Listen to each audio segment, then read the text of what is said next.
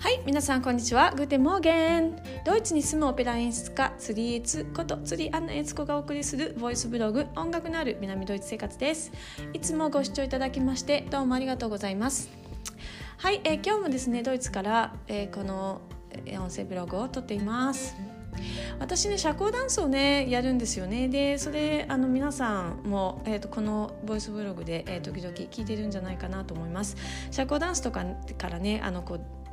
音楽のリズムとかの話も、えー、したと思うのでもしよかったらねそれも聞いてみていただきたいんですけども私、まあ、社交ダンスをやる、まあ、競技会に出るっていうふうになるとあのクラブに入ってないといけないんですよね。でえドイツはねそのドイツクラブが結構あちこちにあってあごめんなさいダンスとダンス競技会のダンスクラブが結構あちこちになあって結構ねあの安いお値段で、えー、その会員になれるんですよ。でミュンヘンはちなみに3つ大きなその社交ダンスの、えーと、選手たちが登録する所属できる、えー、競技大会用のクラブがあります。でそういうクラブに所属してないと競技会に出られない。ですよねだからみんなどこかに所属するみたいな形になるんですけどそのねクラブはあの半分ねダンス教室みたいな感じで、えーと、本当にいろんなレッスンダンスのいろんなレッスンをやっていて、えーと、あとまあレッスンやってない時はホールを自由に練習で使えてみたいな感じですごいねもうあのお世話になる感じの、えー、クラブなんですよね。でね、えーと、お値段で言うとね、えーミュンヘンは3個あってどこも大体ね1ヶ月30ユーロだから3500円ぐらいかな。それであのレッスンが週1回のレッスンがうちだと,、えーと、つい1回ついてきてですね、えー、いくつかあのその例えばスタンダードのクラスとかえーと、ラタンラテンのクラスとかそれのテクニックのクラスとかいろいろあるんですけどそれで、えーと、もっとたくさん取りたい人は5ユーロ500円とか600円ぐらいを月に払うと,、えーと、600円で4回だから週 1, 週1週間にピンやるんで4回分のですねレッスンがついてくるっていうねもう超お得みたいな感じです。でうちの、えー、うちはサボイって言うんですけどそうじゃない方の、えー、あと2つの方のクラブに関しては、えーと、追加でクラスをいくら取っても、えー、お金一緒みたいな。で3500円の中に全部入っててあのクラスもいろいろ初心者クラスから超上級者クラスからですね。いろいろあるんですけどあとは時々こうちょっとあのウォークウォームアップするためのなんかフィットネスクラスとかですね。あのジャズダンスクラスとかそういうのもあってでそれも全部込み込みであの来たい人が来たいところに来ればいいみたいな感じでそれで、えー、3500円みたいな。でもね超お得っていう感じですよね。あのうん。でただしそういうクラブっていうのはみんなで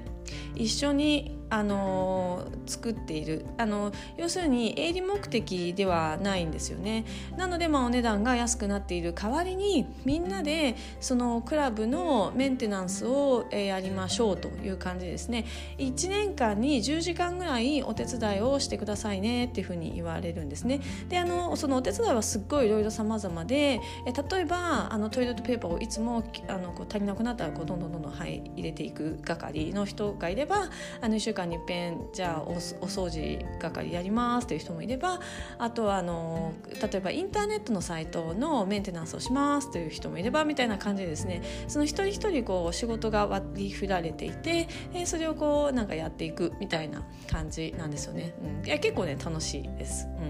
うん、ねそう安いのがいいですよね。うん、本当にあのもう本当に毎日行っても3500円みたいな感じでもう下手したら時間さえあればですね24時間ホールで自分で勝手にダンスしてていいよみたいな感じなんですよ。うん、でもうね本当楽しいです。で、えー、実はしかもですね本当にありがたいことに、えー、私のいるそのサボイっていうダンスクラブなんですけども私たちの、えー、スタンダードの先生が、えー、去年から今年にかけて軒並み世界のえー、大きな大会で1位を取ってまして世界1位のダンサーが今、えー、私たちのところに来てるっていう感じなんですよね。であの社交ダンスのなんかこう芸能人が社交ダンス大会出ますみたいな結構今テレビあるじゃないですか。であれで結構目指されるのってバオあのブラックプールっていう大会なんですよ。イギリスにある。でブラックプールってなんかどっかで聞いたことあるんじゃないかなと思うんですけどそのねブラックプールでも、えー、この史上初ドイツ人で初めてあの優勝したまあだから世界一ブラックプールの優勝者なんですけどでで、えーと、ずっとですねドイツ人が、えーと、この社交ダンスでね1位を取ったことはこれまでなくてですねそれの1位を取った先生が、まあ、私の先生ということです。っごいあのもうあの誇り高いですね。やっぱり嬉しいですよね先生が衣装を取ってくれるとね。っていう感じなんですけどでその、えー、ドーメン・ウンナターシャっていうペアなんですけどドーメン・ナターシャがですね昨日フェイスブックにポストしてましてあのー、政治的なことをダンスの世界に持ち込まないでほしいっていう抗議活動を、えー、始めたんですね。いやすごいことだなと思いますでどういうことかというとですね最近のダンス競技会において今ロシア人のダンサーが出場禁止になっているんです、うん、これはウクライナとあのロシアの戦争が始まってからなんですけども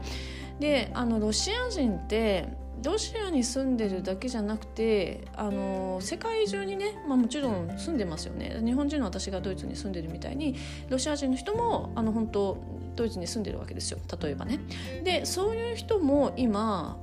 競技会に出られなくなっているんですよ。で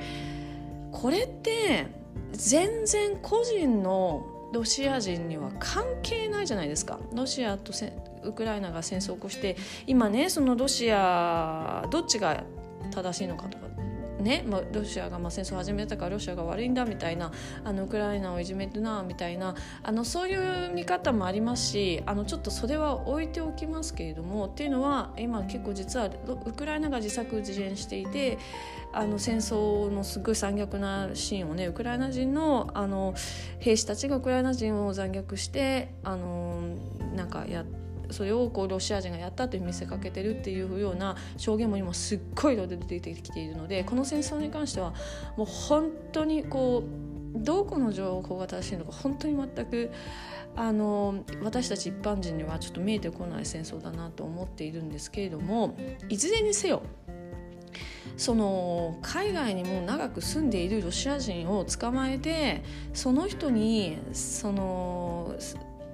えー、出場させないっていうような、えー、制裁を加える必要が全くないと思うんですよ。ねうん、だってその人政治家でもないしあのただ本当にパスポートがロシア人なだけでもう何十年もあのヨーロッパに住んでいたりするわけですよね。ででそういう人たちをその競技会に出さないっていう何の意味があるのか全くわからないっていうのを、まあ、私たちダンス協会とかでもこうよく話をしてるんですけれども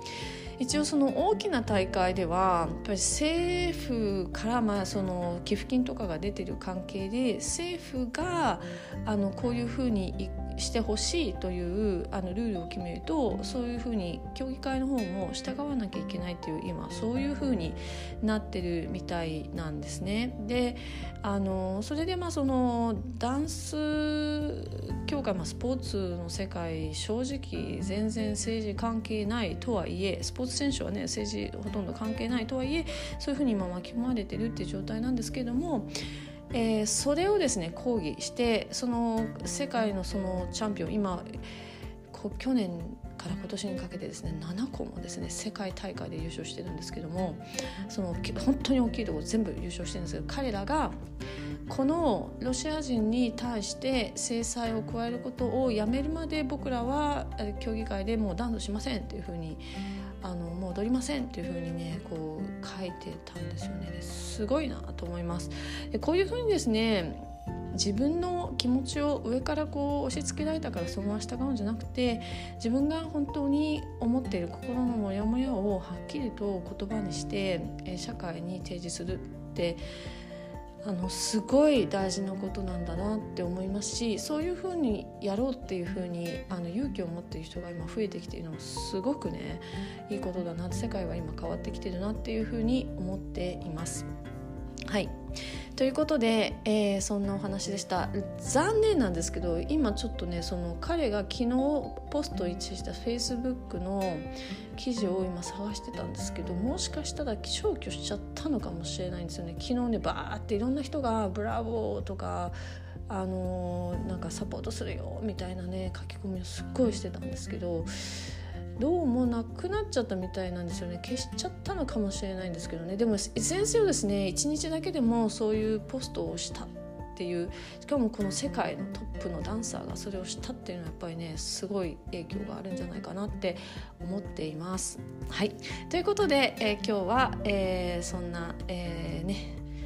あの自分の意見をはっきり言おうっていうそういう話でした。はい、ではまた皆さんアフィダゼンチュース。